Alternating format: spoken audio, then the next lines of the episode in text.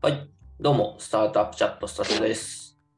このポッドキャストは、スタートアップのグロースネタについて話すポッドキャストです。メンバーは、モッシュのヤブ、レッティの分析、平野、DM の野口でやっております。はい、お願いします。お願いします。お願いします。えー今日はですね、あの、まあ、僕が以前から個人で、まあ、1年ぐらいですかね、マネージメント、えートレーニングプログラムとかを提供している、まあ、イーブンさんで、あの、認定トレーナーとして、まあ、マネジメントについての、あの、講座みたいなのをちょっと担当させてもらったりしてるんですけど、それの、あの、まあ、法人向けと個人向けみたいなのがあって、で、個人向けの方に、矢部くんが、あの、お勧めしたら参加をしてくれて、で、このプログラム3ヶ月なんで、まあ、1月から3月でやってたんですけど、まあ、ちょっとそこが一通り終わったということで、ちょっと僕からお願いしたわけではなくて、矢部君からあのその話をぜひしたいというふうにいただいてますまあ、してまではないですよっていうのが そうそうそう大事ですね。あの、はい、矢部君からぜひということなので、まあちょっと僕が結構いろいろ、あのね、1年もやってますんで、知って、まあよく知ってるので、まあ、僕からも説明はするんですけど、まあ矢部君と平野君でちょっとそれについて話してもらう、みたいな感じでいければなと思います。はい、お願いします。お願いします。3ヶ月だったんだ。うん。3ヶ月ですね。なんかどんなきっかけで今回参加しようと思った感じでしたっけ？その辺、ちょっと矢部君教えてもらっていいですか？そうですね。うーんと、なんか現状結構、あの、まあ、組織コンディションとかは結構いい方だと思うんですけど、まあ、やっぱりこう、規模感が、あの、組織の規模感が、あの、少しずつ大きくなってくる中で、えっ、と、結構こう、いろんな、えー企業出身の、えーマネージャー経験者とかがやっぱり入ってくるってなった時に、あのまあ、会社としてのそのマネージャー指針みたいなものはそんなにまだ準備できていなかったりとか、うん。あのうん。まあ、僕自身もそこまであのマネージャー経験とかがあるわけじゃないので、なんかこう会社としてのなんかこう指針となる方みたいなものをなんか僕の中でなんかおぼろげながらでも持っておきたかったなというところが、えー一番結構背景としてありましたね。うんうんうんうんうんなるほど、なるほど。まあそういうマネージメント、うちのマネージメントとはこうだみたいなメソッドみたいなのを、ゼロから作ると大変そうね、それはうね。ん。うん。まあ、結構でもき、スタートアップとかだとゼロからなんか作ってるイメージ。まあでも、本この辺はでも本とかそういうところでもいろいろありそうなものの、なんかこう、スタートアップにこう特化したフレームワークみたいな感じだと、まあ、パッとはそんな思いつかなかったから、まあ、そういうのも結構受けるきっかけになったんですかね。うんうん。そんなにでもどうなんだろう。型って多分、その個人としての型は結構みんないろいろ成功体験もあってああると思うんですけど、その会社としてみたいなのは多分そんななくて、あのまあみんなあの前職ない気ものするけどな。前職のやってたやつからこう来てるみたいなのが、なんかちょっと多いかもしれないですね。どこどこのベンチャー企業でやってたからとか、うん。うん。なんかそういう。確かに。うん確かに。えーでもなんか本とか、本とかさ、なんかすごいか昔からありそうなマネージメント論みたいなのってありそうなものの、あんまりそれがこう、実際に会社にインストールされてるじなんか話とかそんな聞かないっすよね。実際にフレームワークとしてはあんま、はい、入らない、入ってない。使いづらかったりとかしたのか。うん。で、ちょっとじゃあ僕が、あの、イーブンの講座について、マネジメントのやつについてちょっと説明をすると、あの、イーブンは2020年になんか創業された会社なんですけど、まあ、長村さんという方が社長をされていて、で、彼はもともと、あの、DNA にいたりとか、まあ、あとは、えーっと、前職も外資就活 .com の会社ですね、ハウテレビジョンさんで、まあ、COO として、まあ、あの上場を牽引したみたいな感じの、まあ、経歴の方なんですけど、まあ、かなりそういう意味で、あの、まあ、経営者としてもそうだし、まあ、現場のマネージャーとしてもそうだし、まあ、経験が豊富な方だったんですけど、いろいろ独立されて、なんかそう会社の相談に乗っているうちに、まあ、組織の課題っていうのがなんかすごい多いですね、みたいなところと、まあ、そこが、あの、彼が、まあ、ライフワークにするぐらいなんか結構好きだったみたいな話をちょっと記事を見たことあるんですけど、なんかそれぐらい、こう、結構そこの知見に長けている方だったので、まあ、それについて、こう、ノートでまとめられたんですよね。で、それでなんかスライド300枚ぐらいで、あの、公開されて、えー、いるんですけど、そこが、あの、今見ると、まあ、3957、まあ、4000いいね、4000スキぐらい集めてて、ノートで。うん、で僕もそれであの初めてこれ知ったんですけど、まあ、これでも本当にあのベンチャーマネージャーとはみたいなところとか、まあ、マネージャーつってもこう大企業とバネベンチャー企業いると思うんですけど、ベンチャー企業ってやっぱプレイングも割としないといけないし、まあ、成果を出す、まあ、管理するっていうよりかこう成果を出すっていうことがすごい求められるとか、まあ、ベンチャー企業変化に対応しないといけないので、その中で戦略を作っていくとか、まあ、今までのマネジメントとちょっと違うよねみたいなところ、まあ、それこそ工場のラインを管理するマネジメントとベンチャーのマネジメントちょっと違うよねっていうところがあって、まあ、そこのこう、まあ、なぜマネジメントをしないといけないのかもそうだし、えーまあ、マネージメントとしてこう、まあ、インストールすべき能力みたいなのを、え141個の定義して、で、まあ、そういう独自フレームワークみたいなのを、まあ、トレーニングとして、まあ、3ヶ月で提供する。そんな感じでやっていくものですね。はい。なるほど。ちなみに、その中身って、あの、僕、あの、本も読ませていただいてるんですけど、あの、結構、ありがとうございます。あの、今言ってた、こう、なぜみたいなところが、しっかり書かれているのと、具体的なあのアクションに落とし込みやすいようなフレームワークがしっかり紹介されて、めちゃめちゃ自分も勉強になったっていう記憶があるんですけど、まあ、実際今も使ってたりしますけど、そのフレームワーク。いいですね。うん、だからその、ななんでしょう、今回、ヤブがその受けた内容っていうのは、大あの大枠としてはそういったあの公開されている情報とか、そのフレームワークに沿って、まあ、それをしっかり実践に活かせるような形でもっと深く学んでいくみたいな、そういう講座だったんですか？じゃあその辺は僕は、そうですね。あ、えっ、ー、と、そういう講座だったかなと思っていて、うん、で、まあ一つなんか結構大きかったのは、なんかその実際その、えっ、ー、と、運用するための、なんかこうドキュメントとか、なんかそのて、シートのテンプレートみたいなものを配布されていて、なるほど。で、まあ、うちで言うと、例えばこう、あの、目標策定、重要アクションの策定みたいな、あの、やつがあって、あの、方針 KPI 重要アクションの策定か、っていう、なんかこう、まあ、そのクォーターの目標を分解して、で、そこから重要アクションを割り振って、えー、まあ、それの管理をしていくみたいな、まあ、例えばなんかそういうテンプレートが、なんか20個ぐらい、なんかそれぞれの項目に対して、なんかテンプレが置いてあって、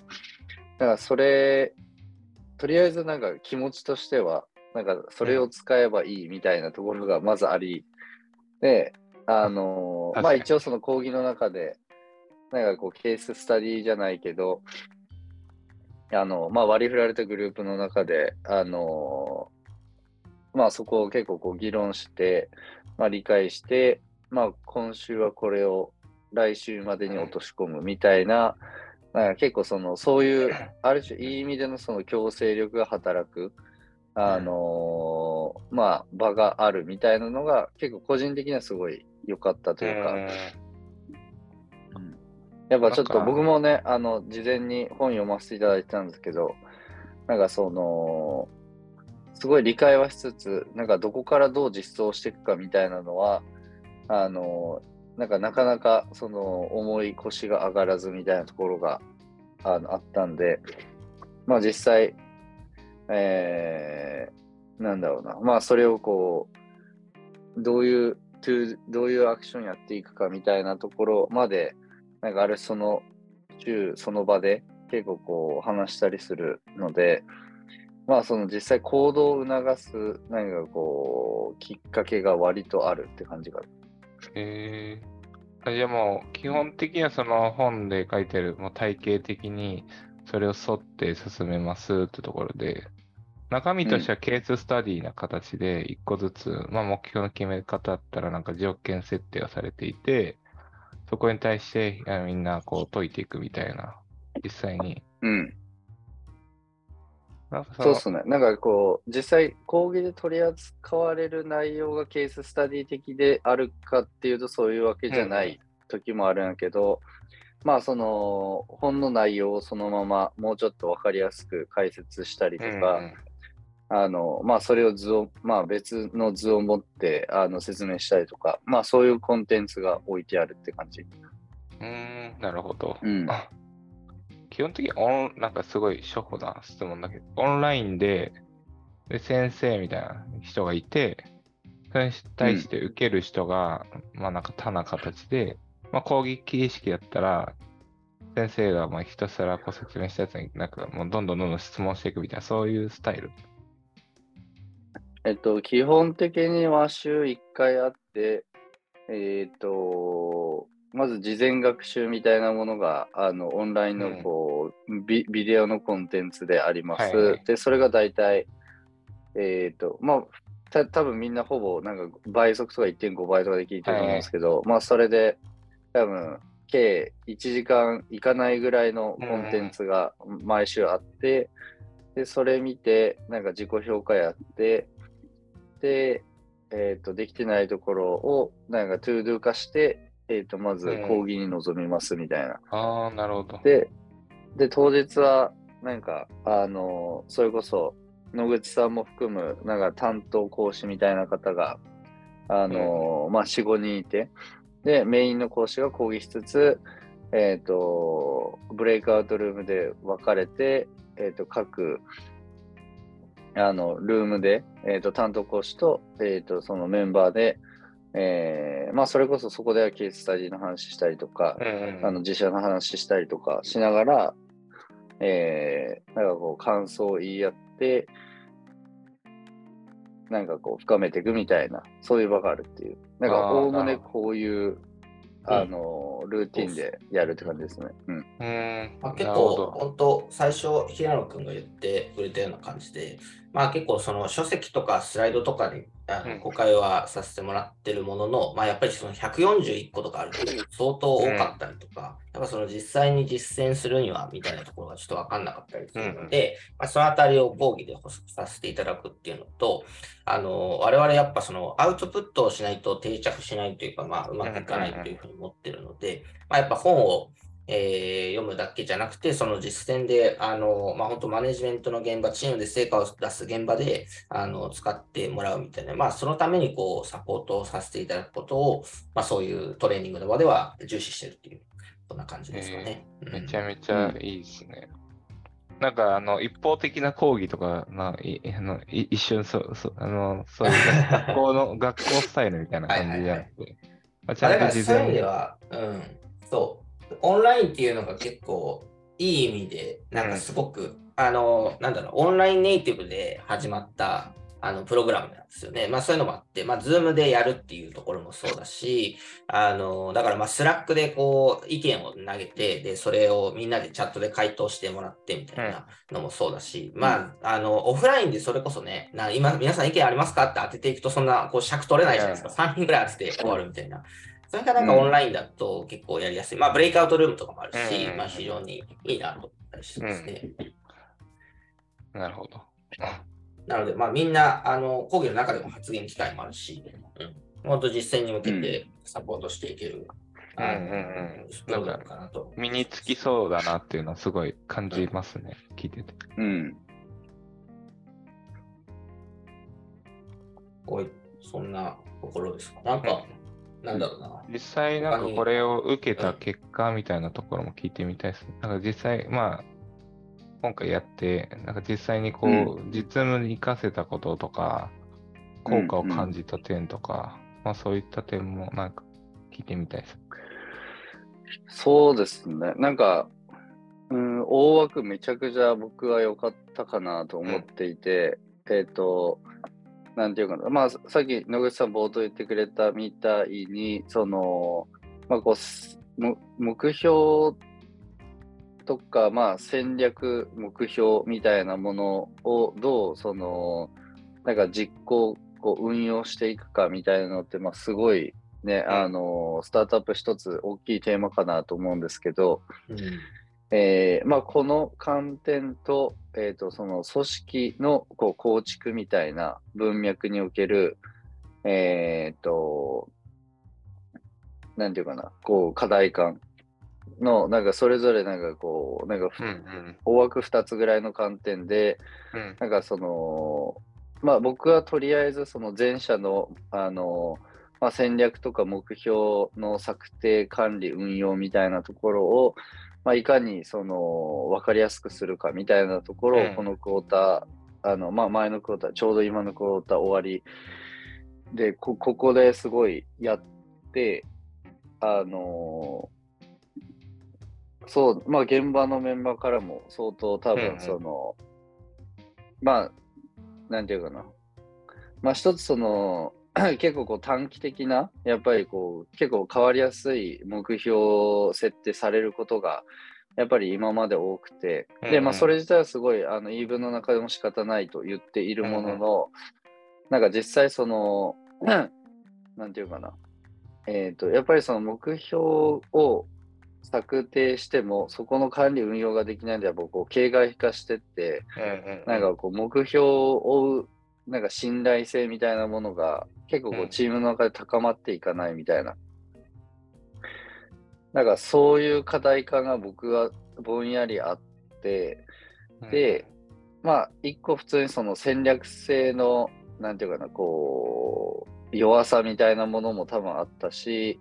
まあそこからブレイクダウンされてくる目標管理の多分その進捗管理の甘さも多分、うんあのあ今思うとあったかなと思っていて、なんかそのあたりが、えっ、と、まあこれその言い分だけじゃなくて、あの実際その、えっ、と、昨年ぐらいからその事業戦略の策定のところを結構こう取り組んでいて、で、まあ言い分でも、あの、ある種、その、まあ、こう、まあ、こう成り行きで行った時と、まあ僕らがその目指したい、こういう、あの、定量定性の状態からの、まあどういうギャップがあって、そこに対して、あの、まあどういう重要アクションができていくかみたいなことを、結構こう一覧化できるようになったことによって、結構こう、チーム全体として、えっ、と、こういうことをやっていけばいいんだなっていうことが、なんかこう可視化されてるうんうん。あのー なんか単純に目標を掲げてるじゃだけじゃなくてあの、そのためにこういうことをやっていくんだなっていうのが結構、